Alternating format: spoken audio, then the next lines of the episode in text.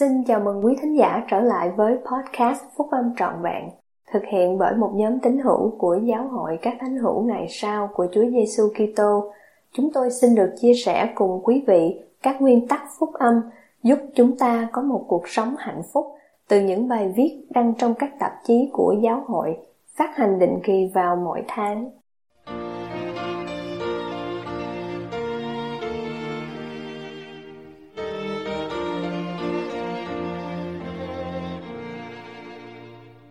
Sự chuộc tội chữa lành mọi nỗi đau đớn, bài của anh cả Ken F. Richards thuộc nhóm túc số thầy 70, bài nằm trong Đại hội Trung ương tháng 4 năm 2011.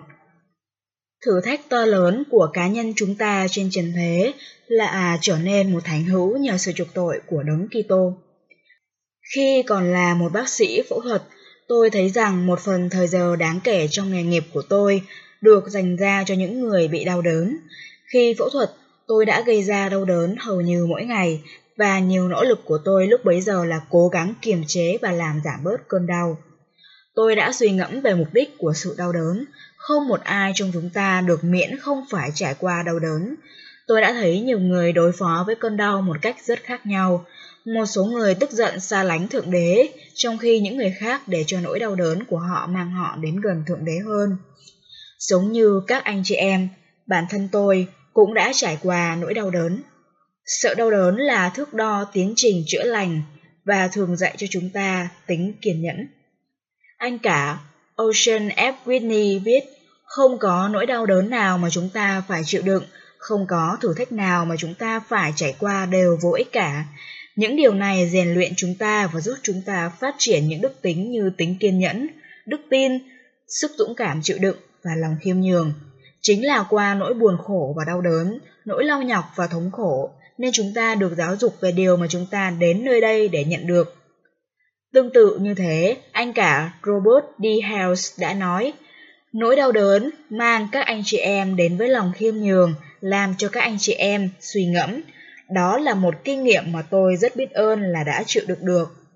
Tôi biết được rằng nỗi đau đớn và sự chữa lành thể xác sau ca phẫu thuật nghiêm trọng thì rõ ràng tương tự như nỗi đau đớn và sự chữa lành tâm hồn trong tiến trình hối cải.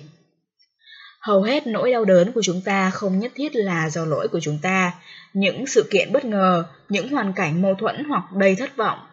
Sự đau yếu làm gián đoạn cũng như ngay cả cái chết đều vây quanh chúng ta và ảnh hưởng đến kinh nghiệm hữu diệt của chúng ta.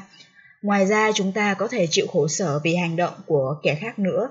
Lê Hy giải thích rằng Jacob đã từng chịu nhiều nỗi đau khổ và phiền muộn vì tính tình lỗ mãng của các anh ông.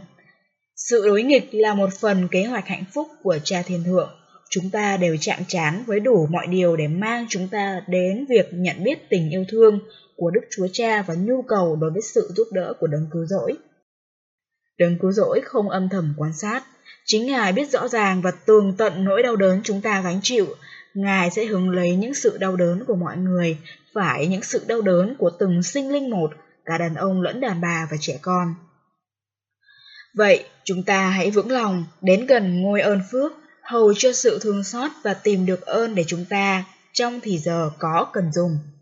Đôi khi trong nỗi đau đớn cùng cực, chúng ta muốn hỏi, trong Galaad há chẳng có nhũ hương sao, há chẳng có thầy thuốc ở đó sao, Tôi làm chứng rằng câu trả lời là có, có một thầy thuốc. Sự chuộc tội của Chúa Giêsu Kitô chữa lành tất cả những tình trạng và mục đích hữu diệt này. Một loại đau đớn khác mà chúng ta chịu là trách nhiệm. Nỗi đau đớn thuộc linh nằm sâu trong tâm hồn chúng ta và có thể cảm thấy không nguôi được. Ngay cả còn cảm thấy bị sâu xé một cách ghê sợ khôn tả như Anma đã mô tả. Nỗi đau đớn này phát sinh từ hành động tội lỗi của chúng ta và thiếu sự hối cải vì đối với nỗi đau đớn này cũng có một sự chữa lành phổ biến và chắc chắn. Sự chữa lành này là do Đức Chúa Cha ban cho qua vị nam tử và dành cho mỗi người chúng ta là những người sẵn lòng làm tất cả những gì cần thiết để hối cải. Đấng Kitô phán, giờ đây các ngươi không muốn trở về cùng ta và được cải đạo để ta có thể chữa lành cho các ngươi chăng? Chính Đấng Kitô đã dạy và cha ta sai ta đến để ta bị treo trên thập tự giá và sau khi ta đã bị treo trên thập tự giá để ta có thể thu hút tất cả mọi người đến cùng ta.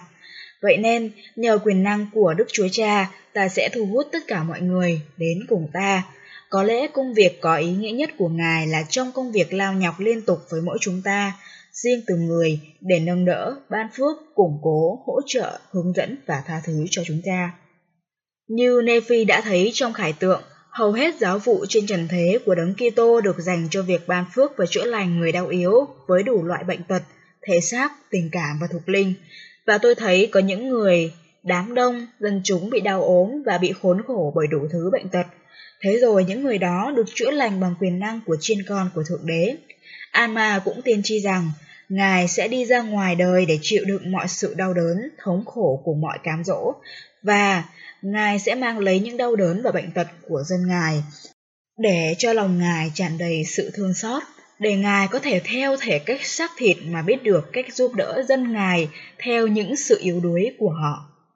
Vào một đêm khuya nọ, nằm trên giường bệnh trong bệnh viện, lần này là một bệnh nhân chứ không phải là một bác sĩ, tôi đã đọc đi đọc lại những câu thánh thư đó, tôi đã suy ngẫm điều này được thực hiện như thế nào, cho ai, cần phải làm gì để hội đủ điều kiện, điều đó có giống như sự tha thứ tội lỗi không, chúng ta có cần phải giành được tình yêu thương và sự giúp đỡ của Ngài không? Trong khi suy ngẫm, tôi dần dần hiểu rằng trong cuộc sống trần thế của Ngài, Đấng Kitô đã chọn trải qua những nỗi đau đớn và thống khổ để hiểu được chúng ta. Có lẽ chúng ta cũng cần phải trải qua những khó khăn của cuộc sống trần thế để hiểu được Ngài và các mục đích vĩnh cửu của Ngài. Chủ tịch Henry B. Eyring dạy, chúng ta sẽ được an ủi khi phải chờ đợi trong cảnh khổ sở, cho sự giải thoát đã được đấng cứu rỗi hứa. Mà với sự giải thoát này, Ngài biết cách để chữa lành và giúp đỡ chúng ta từ kinh nghiệm của Ngài. Rồi đức tin nơi quyền năng đó sẽ làm cho chúng ta kiên nhẫn khi cầu nguyện và làm việc cùng chờ đợi sự giúp đỡ.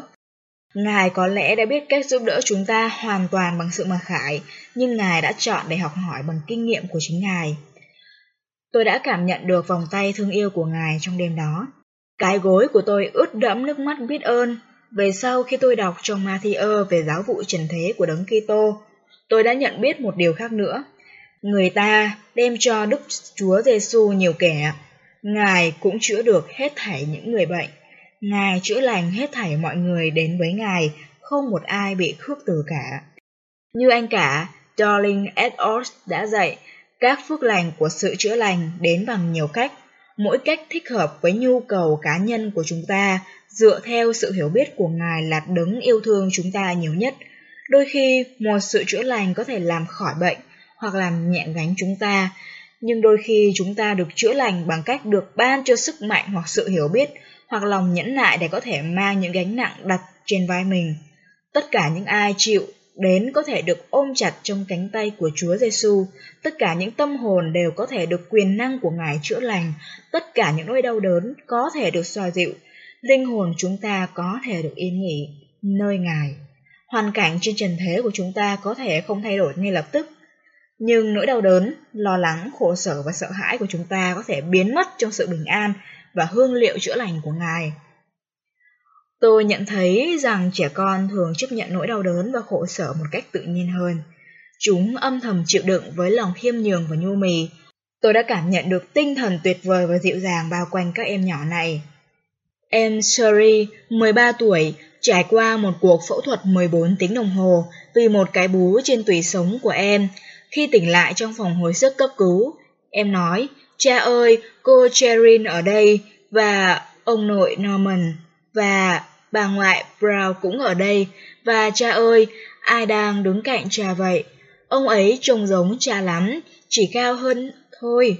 Ông ấy nói rằng ông là anh Jimmy của cha, bác Jimmy của nó đã qua đời lúc 13 tuổi vì bệnh sơ hóa nang.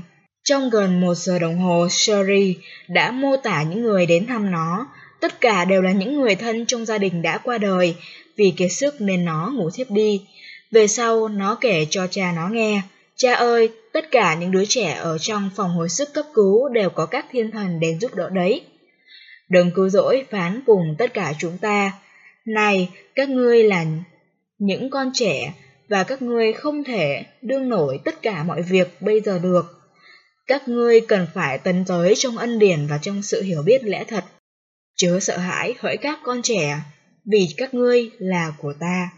Vậy nên, ta đang ở giữa các ngươi, và ta là người chăn chiên hiền lành. Thử thách to lớn của cá nhân chúng ta trên trần thế là trở nên một thánh hữu nhờ sự chuộc tội của đấng Kitô. Nỗi đau đớn của các anh chị em và tôi trải qua có thể là lúc tiến trình này được đo lường nhiều nhất. Trong hoàn cảnh khó khăn nhất, chúng ta có thể trở thành như trẻ em trong tâm hồn, hạ mình và cầu nguyện, làm việc và chờ đợi một cách nhẫn nại cho sự chữa lành tâm hồn và thể xác của chúng ta, như Job sau khi đã được tinh luyện qua những thử thách, chúng ta sẽ ra như vàng. Tôi làm chứng rằng Ngài là đấng cứu chuộc, bạn hữu, đấng biện hộ của chúng ta, vị thầy thuốc đại tài, đấng chữa lành vĩ đại của chúng ta. Chúng ta có thể tìm thấy bình an và an ủi nơi Ngài trong khi đau đớn và từ nỗi đau đớn cũng như tội lỗi của chúng ta. Nếu chúng ta chịu đến với Ngài bằng tấm lòng khiêm nhường, ân điển của Ngài là đủ rồi. Trong tôn danh của Chúa Giêsu Kitô. Amen.